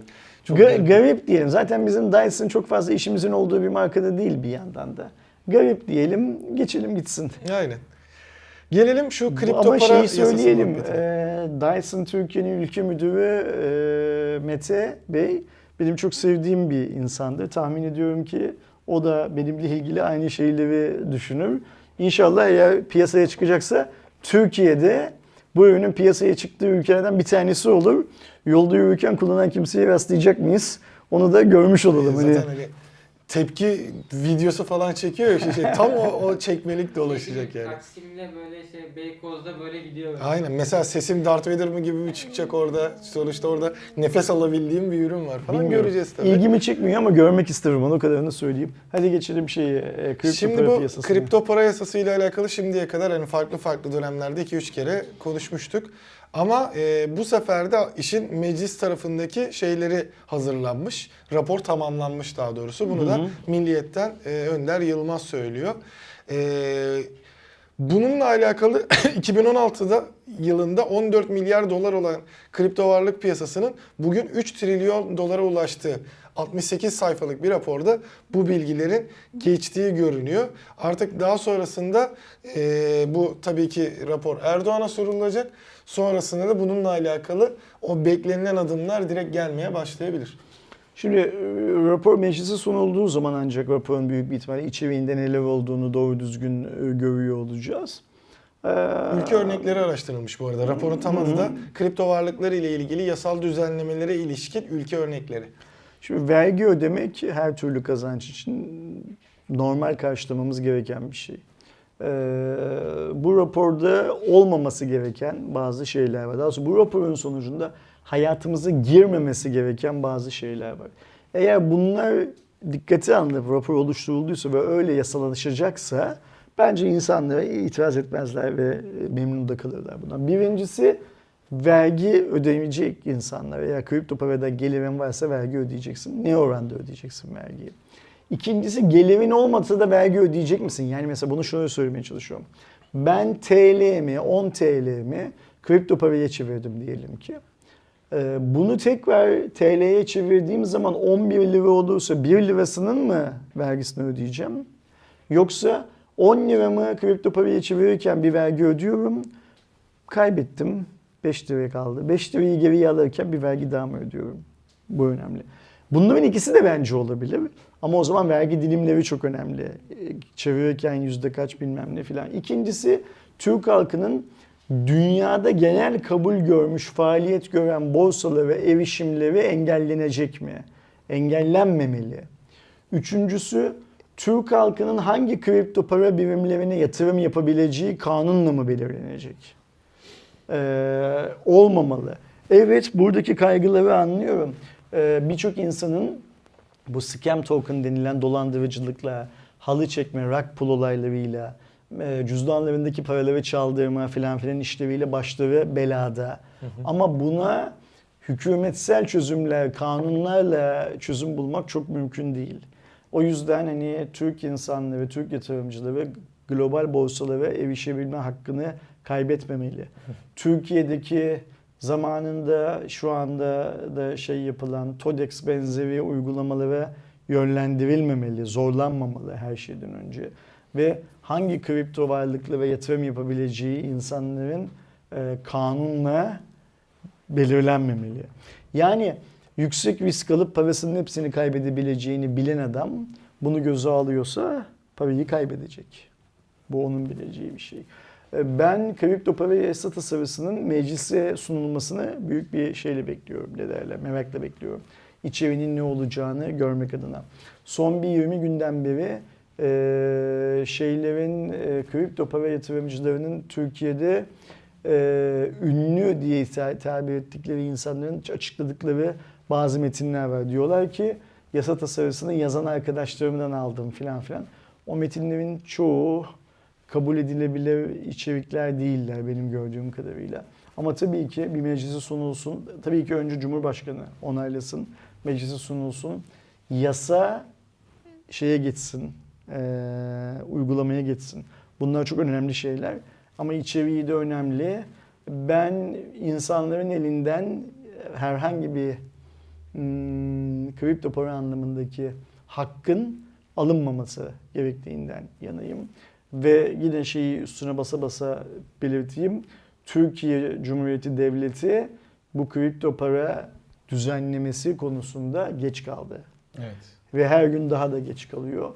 İnşallah hem geç hem yanlış bir daha büyük e, finale doğru gitmiyoruzdur. Mutlu son bizi bekliyordur inşallah. Diyelim ve benim hiç haz etmediğim, bu cuma raporlarında niçin konuştuğumuzu bile anlamadığım PlayStation'ın yine mi zam gelmiş? Ne olmuş? Yok. Ee, Zam yok mu e, bu sefer? Bu sefer aslında kullanıcıların çok hoşuna gidebilecek Öyle mi? bir İyi. sistem var. Kullanıcıların hoşuna gidiyorsa benim de hoşuma gidiyor. Anlat o zaman. Ee, biliyorsunuz Xbox kanadında Game Pass dediğimiz bir aylık e, abonelik sistemi var ve siz aldığınızda yüzlerce oyun kütüphanesine erişebiliyorsunuz. Günümüzdeki oyun ve konsol fiyatlarını düşündüğümüzde bu özellikle Türkiye kullanıcıların çok hoşuna giden bir şey. Ben de mesela bilgisayar tarafında onun Ultimate paketini alıp e, Xbox'ım olmasa bile PlayStation'ın, şey, Xbox'ın PC'de de oynanabilen artık bütün oyunlarını erişmek için kullanıyorum. Bu açıdan e, PlayStation kanadının en büyük dezavantajlarından biri oydu. Artık PlayStation e, Plus kısmını genişleterek bir Game Pass sistemi oluşturdu e, PlayStation kanadı. PlayStation Plus'ı biliyorsunuz yine aylık ödeme sistemi var. Online oyunlara erişim ayda genellikle iki oyun hediye ediyordu. Bunun adı PlayStation Plus Essential olarak devam ediyor. Ayda iki indirim, e, Plus'a özel indirimler, e, bulut depolama yani farklı cihazlardan da kaldığın yerden devam edebilme oyun kayıtlarına gibi. Online oyunlara da erişim e, şeyi veren bir sistem var. Buna bir de ekstra diye bir şey geldi. Bu ekstra sistemi ise tam manasıyla aslında bir Game Pass sistemi. Yine e, aylık iki oyun ücretsiz alma hakkınız devam edecek. Bu oyunlar zaten her ay PlayStation tarafından belirleniyor. Ama bir diğer yandan PlayStation stüdyoları ve aynı zamanda üçüncü taraf geliştiricilerin de olduğu ve popüler olan önemli satış rakamlarına ulaşan 400 adet PlayStation 4 ve 5 oyunu da kütüphanenizde olabilecek. Bu sayede işte yeni oyun satın alımlarında vesaire yaşanabilecek sıkıntının önüne geçmeye çalışıyor PlayStation globalde. Bir de bunun premium paketi çıktı. Onda da PlayStation Now hizmeti devreye giriyor. O da saydıklarımda ek olarak e, 400 oyunun kütüphanenin yanı sıra PlayStation 2, PSP, PlayStation 1 yani ilk PlayStation ve PlayStation Now'da oyna, online oynayabileceğin PlayStation 3 oyunlarının dahil olduğu 340 oyun kütüphanesi daha ekleniyor. Bunların bazılarını indirip oynayabiliyorsunuz. Bazılarını sadece stream ederek oynayabiliyorsunuz. Özellikle nesiller arasındaki farklılıklarda. Ee, ama böyle bir e, avantajı kendilerine ekliyor. Hatta PlayStation oyunları, 4 oyunları, e, pardon PlayStation, PlayStation 2, PSP ve PS4 oyunları bulut üzerinden PlayStation 4, 5 ve bilgisayar üzerinden de oynanabilecek bu sistemle. Ama PlayStation Now servisi Türkiye'de yok. Bunun gibi pazarlara dahil ise Deluxe diye bir sistem eklenmiş küçük paket olarak. Bu da aslında Premium'un o PS Now servisi yani erişilebilen internet servisinin olmadığının hepsi olacak. Sadece onun fiyatı belli değil. Türkiye fiyatları açıklanmadı ama Avrupa fiyatlarında klasik PlayStation Plus 9 Euro olarak devam ediyor. 3 aylıkta 25 Euro, yıllık 60 Euro. Ekstra e, 14 Euro, 3 aylık 40 Euro, yıllık 100 Euro. Premium aylık 17 euro, 3 aylık 50, yıllık 120 euro olarak ayarlandı. Türkiye fiyatları da yakın zamanda açıklanır. Sen bu paketlerden hangisini alırsın olsa? Ben normalde PlayStation 4 Pro'yu şey kullanırken normal Essential'ı kullanıyordum ama ben burada Deluxe almak tabii ki isterim. Çünkü Fiyatı yeni henüz belli olmayan Evet. paketi Hani almışsın. o da büyük ihtimalle premiumla ekstra arasında bir şey olacak. Yani 14 14 diyor. Arada bir 15 kalıyor zaten neredeyse. 15 euro gibi ya da ona ayrı bir özel fiyatlandırmada olabilir tabii O ki. zaman teşekkürler PlayStation diyelim. Bir de bir teşekkür etmek için de Disney Plus'a geçelim. ha- Evet haber zaten olarak. hep e, söylediğimiz hani bu sene geleceği daha öncesinde açıklanan Disney Plus'ta e, bu e, yıl içerisinde 42 ülke 11 bölgeye açılıyor. Türkiye'de de 14 Haziran'da resmen giriş yapacağını duyurmuş oldu ve fiyatları da söyledi. Fiyat kısmında aylık 35 lira, yıllık 350 lira. Ama Netflix vesaire gibi işte e, HD için ayrı, e, 4K için ayrı paketi yok. Tek fiyatla beraber aynı anda e, 4 adet cihazın izleyebildiği, 7 adet farklı profilin oluşturulabildiği, 10 cihazın da sınırsız bir şekilde indirme yapabildiği bir e, sistem var. E, işte Netflix'te ne görüyoruz? İşte HDR desteğini Dolby Vision yani Dolby tarafından görüyoruz. Disney'de de IMAX kalitesinde destekler olacağı bir sistem olacak. Sanki Netflix'ten daha uygun gibi fiyatları, Çok daha şartları. uygun. Evet. Yani Bir hatta de bayağı yıllık iyi. aldığın zaman yılı 10 ay olarak değerlendirmişler. Yani 12 Evet. ay alırsan 2 ayın parasını ödemiyorsun gibi yapmışlar. Genelde öyle yapıyorlar zaten. Bir ya da iki ay Ee, bedava kalıyor. 14 Haziran'a çok fazla bir şey yok. Abone olacak mısın? Tabii ki. Tamam güzel. Bu, bu, bu da sevindim. Yani abone, ol, abone olmana sevindim. Çünkü hep dediğimiz gibi yat tekne sahibi olmaktansa tekne sahibi olan arkadaş edinmek daha mantıklı. Senin abone olacak olmana çok sevindim o yüzden Aydoğan. Çok çok çok çok, çok teşekkür ediyorum bu kadar düşünceli olduğun için. Bakalım bir de tabii neler Ee, eklenecek hani Marvel kısmı var tabii ki. E, Star Wars evreni Disney'de. Zaten Disney'in olmayan bir şey çok az olduğu için Be- bu yok be- be- ben seninle abone olacak olmandan çok mutluyum. Yani İçerikleri tahmin. Zaten beklediğimiz diziler de var. Star Wars var. Şey olarak. Tabii tabii Mandalorian'ı var O- mesela. O değil. Hani şey, e, Nickelodeon'da yayınlanan bir tane daha var. E zaten işte Star Wars'un o kadar fazla içeriği var ki aslında birçoğuna erişilebilir olacak. Bir de bundan sonraki şeyde ne yapacaklar onu görmek lazım. Mesela e, HBO konuda sağlam bir giriş yapıp sinemada olan bazı içerikleri de sinemayla aynı anda alabiliyor. Özellikle pandeminin etkisiyle. Disney öyle bir şey yapar mı? Ya da Disney'in bu fiyatlarla Türkiye'ye girişi Netflix'i ne kadar zorlayacak? Çünkü Netflix tam bu dönemlerde e, globaldeki, Avrupa'daki, Amerika'daki fiyatlarını yükselteceği çok konuşuluyor. Bu aşamada nasıl olacak? Ya da bizim tıpkı Redmi Note 11 ailesinde konuştuğumuz gibi Disney böyle dedi de açıldığı zaman hacı ben bunu yapamıyorum deme ihtimali var Bence sen eğer çok zor durumda kalırsan Netflix aboneliğini iptal edebilirsin. ben çünkü Netflix'te artık çok fazla izleyecek bir şey bulamıyorum zaten. Ben buluyorum şu an. Biliyor musun? en son Uysallar çıktı. Aha, yani. Güzel de dizi bu Hani arada. e, o, o yüzden Netflix içinden vazgeçip Disney Plus'ta devam edebilirsin yani. Bunun aslında toptan güzel bir çözümü var da. o ayrı kullananları çok. Şimdi Ee, bırakalım şeyi de Disney Plus'ı da Dune'un imza attığı, damgasını vurduğu e, Oscar ödül töreninin kazananlarına Ödül bazında imza Gelelim. dünden geldi aslında. Ya, evet ama öyle. hani biliyorsunuz Yani- zaten en iyi kurgu, en iyi görüntü yönetmeni, en iyi orijinal film müziği, en iyi ses, en iyi görsel efekt, en iyi prodüksiyon tasarımı Evet. dallarında Dune, ben daha henüz izlemedim filmi. ben Dune izlemiştim. ödül aldı. Ama bunların arasında eee, o hani Oscar'ın hmm, büyük şeyleri yok. Ee, ödülleri yok. Onları da sen söyle bize. Evet. Bu arada tabii eee, şeyi bilmiyorum. Hans Zimmer'ın kaçıncı Oscar'da müzik ödülü oldu. Hani Hans Zimmer'ı iş yaptırdığında galiba ödül alıyorsun. Gerçekten şahane Hans Zimmer zaten bence bir süre şey bir süre sonra eğer böyle giderse e, birden farklı katı şeyde e, aday olacak. Yani ödülü Hans Zimmer'a vermemek mümkün olmayacak. Bence şeye dönebilir. Oscar'daki e, müzik e, ödülü yani film müziği ödülü Hans Zimmer ödülü olarak geçebilir. Yani o kadar çok oldu. Diğer ödüllere baktığımızda en iyi film Koda oldu. Benim yaklaşık bir buçuk aydır ha izleyeyim deyip bir türlü böyle şey yapamadığım, izleyemediğim. ben de e, izlemedim kodayı. Children of e, Dead Adults diye geçiyor olması lazım e, açılımı da. Sağır bir ailenin çocuklarını anlatan bir, hatta müzikle ilgili çocuklarını anlatan bir film. Bitiremediğim, uzunluğundan dolayı bir de böyle tam uykulu halimde açtığım bir film olan Drive My Car da yine uzak doğu yapımı en iyi uluslararası film ödülünü aldı. En iyi erkek oyuncu King Richard'la Will Smith oldu. Ama Will Smith'in oradaki işte tokat konusu çok fazla konuşulmuş oldu. Ödülü alırken de özür diledi kendileri. En iyi kadın oyuncu da The Eyes of Tammy Faye e, filmiyle Jessica Chastain oldu.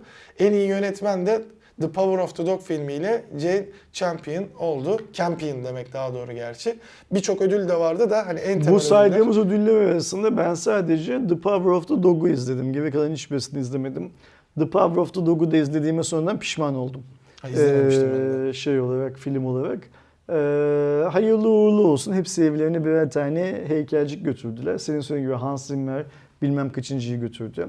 Olaya Will Smith'in şeyi damga vurdu. Tokatı. Aksiyonu damga vurdu. Ee, birer cümle söyleyelim bununla ilgili. Sonraki habere geçip bitirelim Cuma raporunu.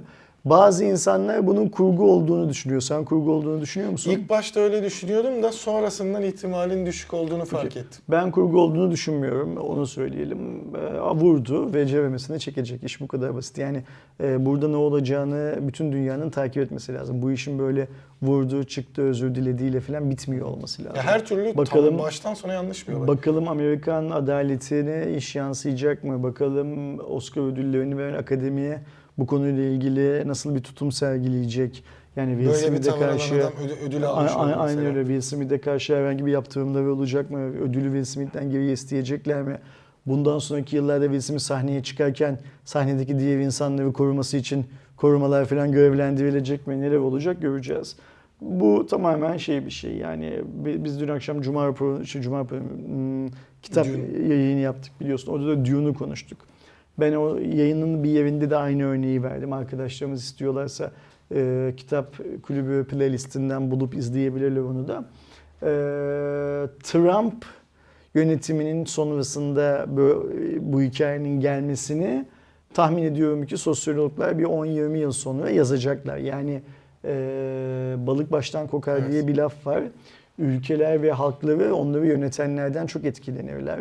E, Trump'ın tüm dünyaya karşı sergilediği zorbalıktan Will Smith'in cesaret almadığını düşünemiyorum ben.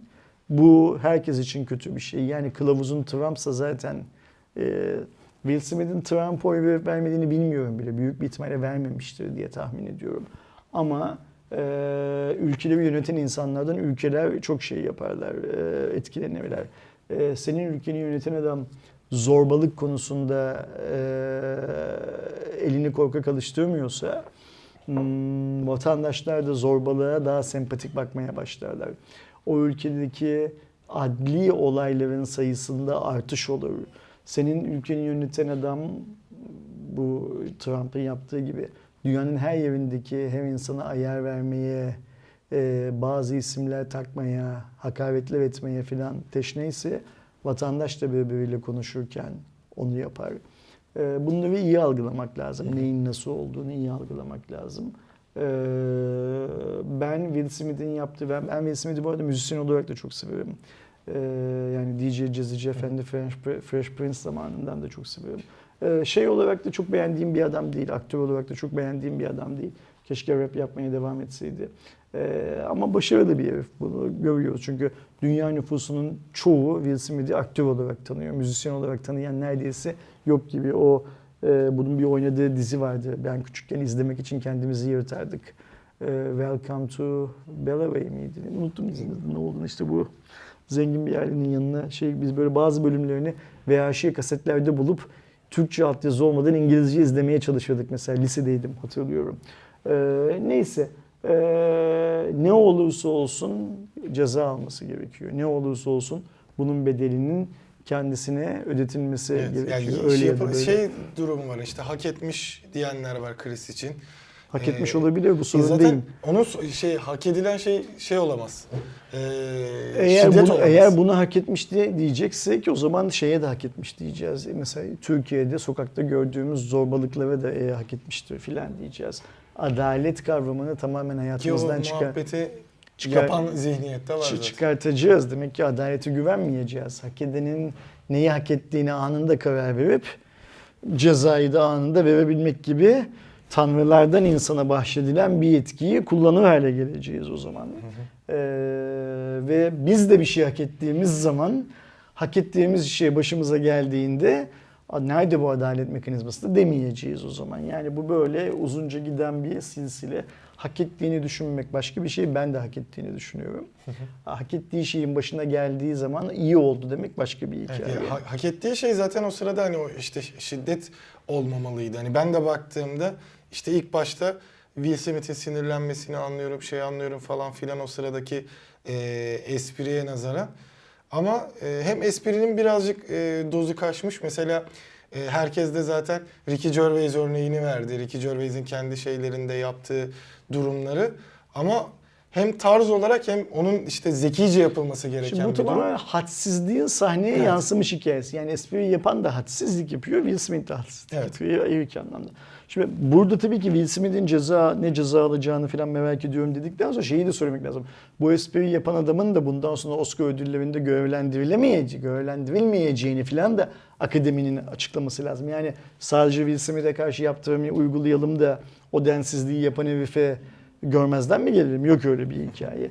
Yani eee, işte onun o espriyi yapabiliyorsun. Trump da her şeyi söylüyordu ya. Aynen. Onun e- o espriyi yapabilmesi de öyle bir grubun önünde o adam ve eşi oradayken şey ben bana kalacak olursa Trump yönetiminin Amerikan halkı üzerine bir yansıması Will Smith'in kalkıp onu tokatlaması da Trump yönetiminin Amerikan halkının üzerine bir yansıması. Benim için bu kadar basit.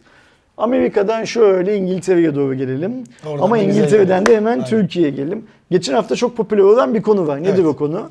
Ee, aslında biliyorsunuz 2017 yılından bu yana plastik atıkların geri dönüştürülmesi için Türkiye'de fazlasıyla tesis yapılıyor ve e, bilmeyenleriniz varsa ki bu işte özellikle e, Bloomberg'de çıkmıştı galiba. E, çıkan haberden sonra bilmeyen çok az insan kaldı ama çok ithal etmek diye aslında bir şey haberin var. kaynağı Bloomberg'dedir. Haberin asıl kaynağı Greenpeace. Yani bunu takip edip İngiltere'den Türkiye'ye kadar takip edip e, fotoğraflayan, filmleştiren Greenpeace aslında. Sonra onu Bloomberg haberleştiriyor. haberleştiriyor. Ee, hatta şöyle bir bilgi de varmış. İşte ekstra bilgileri bu tarz olaylarda öğreniyoruz. 2019 ve 2020 yılı dünyada en çok e, atık plastiği e, ithal eden ülke olmuşuz. Bununla alakalı da Ersin abinin bahsettiği gibi aslında bir takip yapılıyor. Çünkü Türkiye İngiltere'den çok fazla atık e, ithal ediyordu. Orada da işte bazı atık maddelerin içine GPS takip cihazı koyuyorlar. Nereye gidiliyor, nasıl yapılıyor diye görmek açısından. E, ve Londra'daki ilk plastik poşet Hollanda, Almanya ve Polonya'dan geçerek 3200 kilometre yol kat edip Adana'ya gelmiş. Ve e, oradaki bir sanayi bölgesinde bunlar e, yakılıyor ya da farklı bir şekilde şey yapılıyor. Yılda 209.642 ton plastik atık gönderildiği tahmin ediliyormuş. E, İngiltere'den ve diğer Avrupa ülkelerinden Türkiye'ye. İşin e, kötü tarafı yani buradaki e, şey düşünülen tarafı plastik atık ithali bildiğim kadarıyla çok karlı da bir iş. Çünkü bildiğin çöp yani aslında söylediğim şey. Ama dediğimiz atık plastik olmasından kaynaklı bir sıkıntı var. Buradaki sıkıntı ne? E, plastiğin e, geri dönüştürülmesi ya da yok edilmesi e, En zor şeylerden birisi. biri ve genellikle yakılarak da yapıldığı görülmüş söylendiğine göre Maddenin, en ko- kötü maddenin korunumu kanunu gibi yakılarak sadece dumana çevriliyor. Evet. Yani e, şey yapılmıyor, dönüştürülüyor. Sadece zararı artırılıyor. Aynen. Şimdi ya bu gömülür ya bir şey yapılır farklı Ben farklı şeyleri vardır. Greenpeace'in Türkçe web sitesinde bunun raporu var mı yok mu çok bakamadım ama varsa arkadaşlarımız okusunlar. Şimdi olay şöyle başlıyor arkadaşlar. İngiltere'deki meşhur e, market zinciri Tesco'nun bir zamanlar Türkiye'de de Kipa'yı almıştı. Sonra Migros'u sattı ve diğeri çıktı. Tesco'nun sadece kendisi için ürettiği ve e, sadece İngiltere'deki Tesco mağazalarında satılan bazı ürünler bu bir makarna olabilir, bir yağ olabilir, bir, bir şey olabilir. e, nin poşetlerinin Adana'da sanayide yollara saçılmasıyla başlıyor iş aslında. Ve yine rapordan anladığımız kadarıyla bu senin sayeden ülkeler arasındaki transferin bir kısmı o ona satıyor, o ona satıyor, o ona satıyor. Ancak şöyle bir şey var. Avrupa topluluğu içinde bunlar e, plastiğin nasıl eritile nasıl eritileceği değil, nasıl geri dönüştürüleceğinin bir regülasyonu varken en son halkada Avrupa topluluğu dışına çıktığı zaman e, Tesco'nun sorumluluğu da bir anlamda bitmiş oluyor olayla ilgili.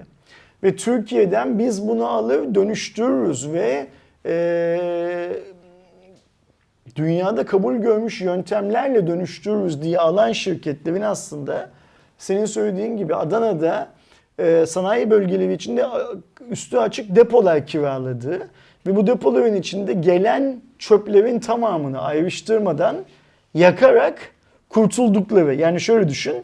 İngiltere'de üretilen çöpü Hollandalı alıyor, Alman alıyor, Fransız alıyor filan filan. En sonunda Türk alıyor bunu. Nasıl alıyor? Adam çöpünü sana satıyor, veriyor. Karşılığında da para veriyor. Ama adamın bu işi yaparken verdiği paranın esas şeyi bu çöpün genel kabul gören Avrupa topluluğu standartları içinde geri dönüştürülme eylemi için para veriyor adam sana. Evet.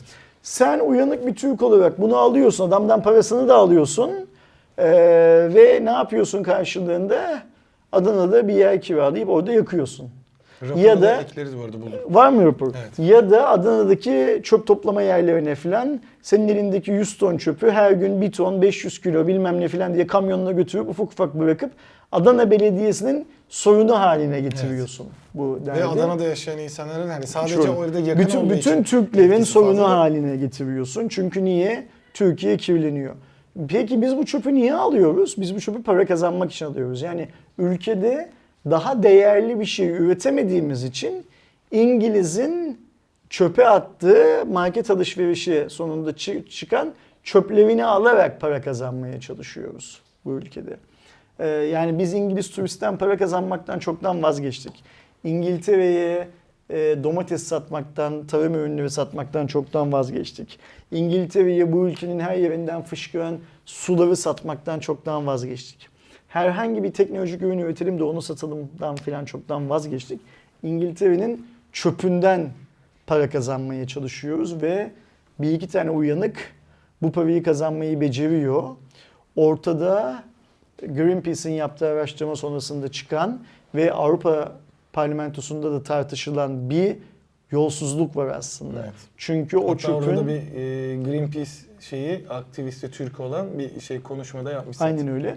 Ama Türkiye Avrupa topluluğu içinde olmadığı için e, Türkiye hükümeti bu konuşulanları falan gördüğümüz kadarıyla şu an için görmezden, duymazdan, bilmezden geliyor. Değil mi? Türkiye'de hiçbir şey yapılmıyor şu anda. Mesela Yok.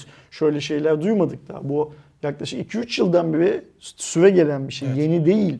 Bugüne kadar Adana'daki Aydoğan Aykanat bu işi yapıyormuş. Hakkında Adana Savcılığı dava açtı. Çevre ve Şehircilik Bakanlığı inceleme başlattı. Sayın Cumhurbaşkanı şu işe el koyun dedi filan diye bir şey görmedik Yok. bugüne kadar. Aydoğan bunu Şimdi yaka yaka yaka ihtimal. yaka yaka yaka para kazanmaya devam Ki ediyor. direkt bölge şekilde. olarak Çukurova, Karahan, Seyhan, Kuyumcular, Yüreğir, İncirlik. Ee. Greenpeace'in Türkiye'deki ekibi fiilen bu işin yapıldığı depoları tespit etmiş durumda Aydoğan. Evet. Yani oradaki Aydoğan Aykanatlar, dolandırıcılar, çünkü onlar iş adamı değil, kaç kişi ise bulabildikleri kadarının iş yaptıkları depoları, yakım yaptıkları yerleri ve hatta daha kötüsü yakmadan götürüp Adana çöplüğüne boşalttıkları çünkü o çöplüğün içinde de e, çöp e, dağları oluşmuş bunlardan. Bakıyorsun Bu- harbiden İngiliz şey Boşalttıkları yerlerin tamamını Greenpeace Türkiye ekibi tespit etmiş Mesela, durumda. e, Eğer Türkiye Cumhuriyeti Devleti aksiyon almak isterse Greenpeace'in raporunu okuması bile yeterli Evet, aksiyon o raporu için. zaten bu haberin al- şeydeki e, dakika kısmına da ekleriz. Yani oradan detaylı bir şekilde bakabilirsiniz. Ama mesela Türkiye'ye en çok plastik atık gönderen ilk 5 ülkeye baktığımızda 2019 ve 2020 raporlarına göre İngiltere 350 bin ton, Belçika 250 ya 220 bin ton civarı bir değeri var.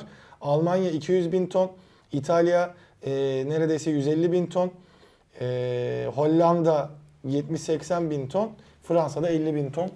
Bu Çok ülkeler önemli. bizi kıskanıyor. O yüzden çöplerini bize gönderiyor. Bakış açısıyla olaya yaklaşırsak bir yer Bunlar boyu çöplerine sahip çıkamıyor. bir, bir yer boyu yol ilerleyemeyiz. Bu ülkelerin çöpüne biz niye muhtacız? Bu ülkelerin çöpünün bu ülkeye girebilmesi Afgan işçilerin, Afgan kaçakların girebilmesi kadar niçin kolay? Filan gibi bakış açılarıyla bakarsak. Bu ülkelerin çöpünün burada yakılmasının bize uzun vadedeki zararı nedir noktasında bakarsak e, şey yapabiliriz, çıkarımda bulunabiliriz. Şu bir çözümdür, hükümet böyle bir adım atabilir. Biz Türkiye'yi dünyada üretilen tüm çöpün geri dönüştürüleceği bir merkez halinde konumlandırıyoruz. Bunun içinde süper geri dönüşüm tesisleri kuruyoruz. Bu ayrı bir Dünyanın her yerinden insanlar çöpleri ithal etsinler ve bu şeylerde geri dönüşüm merkezlerinde geriye dönüştürsünler.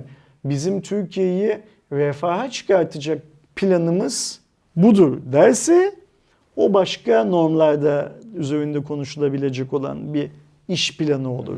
Ama şu anda önemli olan şey e, bu işin bu kadar başıboş yapılmasına nasıl göz yumuyoruz noktasında şey yapabilmek, düşünmek. Bir Z raporu da inşallah bu işin şeyi olan, e, müs- e, sorumlusu olan insanlar alırlar Umarız. e, kendi kendilerine ve biz çok değil 200 tane sonra daha 201. Cuma raporunda deriz ki Adana Valiliği, İçişleri Bakanlığı, Çevre ve Şehircilik Bakanlığı ve Cumhurbaşkanlığı makamı bu olaya el koydu. Olay çözülüyor. Kötü hava solumayacaksınız bundan sonra. O plastik havada uçuşup ciğerlerinizi girip sizi kanser etmeyecek. Toprağınızı kirletmeyecek. Adana gibi Türkiye'nin en verimli topraklarına sahip olan bölgelerde yetişen ürünler yediğiniz diye çoluğunuz, çocuğunuz, yedi sülaleniz kanser ve benzeri hastalıklarla yüz yüze gelmeyecek. Siz bu hastalıklarla yüz yüze geldiğiniz için köşeyi dönen ilaç şirketleri köşeyi dönemeyecekler artık filan deriz inşallah. Bir Yakın sonraki Cuma zamanda da e, yapılan bir kan tahlilinde mikroplastik bulunmuştu insan kanında. Bu da zaten aslında e, şu anda kimsenin dikkat çekmediği ama insan Emin sağlığı açısından değilim. çok çok büyük bir Emin risk. değilim ama anladığım kadarıyla Greenpeace Türkiye'nin bu konuyla ilgili yaptığı off the record bazı çalışmalar da var. Bölge halkı üzerinde yaptığı o. Daha doğrusu bölgedeki ürünler üstünde falan da yaptığı off the record bazı çalışmalar da var. Ama tabii bu çalışmaları yapacak olan kurum aslında Greenpeace değil. Bu çalışmaları yapacak olan kurum bana soracak olursan Çevre ve Şehircilik Bakanlığı'dır. Bunları yaptırması gereken kurum. Devlet isterse ev işi çözer diye bizim böyle çok klişe bir lafımız var. O klişeyi şuraya masaya vuralım ve Cuma raporunu şey yapalım ne derler Noktalar. bitirelim. Böylece 200. e, Cuma raporunun da sonuna gelmiş olduk. Artık İki saate yakın mı sürdü? E, yok şu an piller bitiyor da. Ha okey. Hemen bitirin diyor. Piller bitiyor diyor. Piller bitmeden o zaman e, sonlandırmış olalım. Nice 200'lere diyelim bakalım kaç yıl boyunca Cuma raporu devam ediyor olacak diyelim. Başka bir Arda'yı Plus videosunda başka bir Cuma raporunda görüşünceye dek kendinize çok iyi bakın. Hoşça kalın. Hoşça kalın.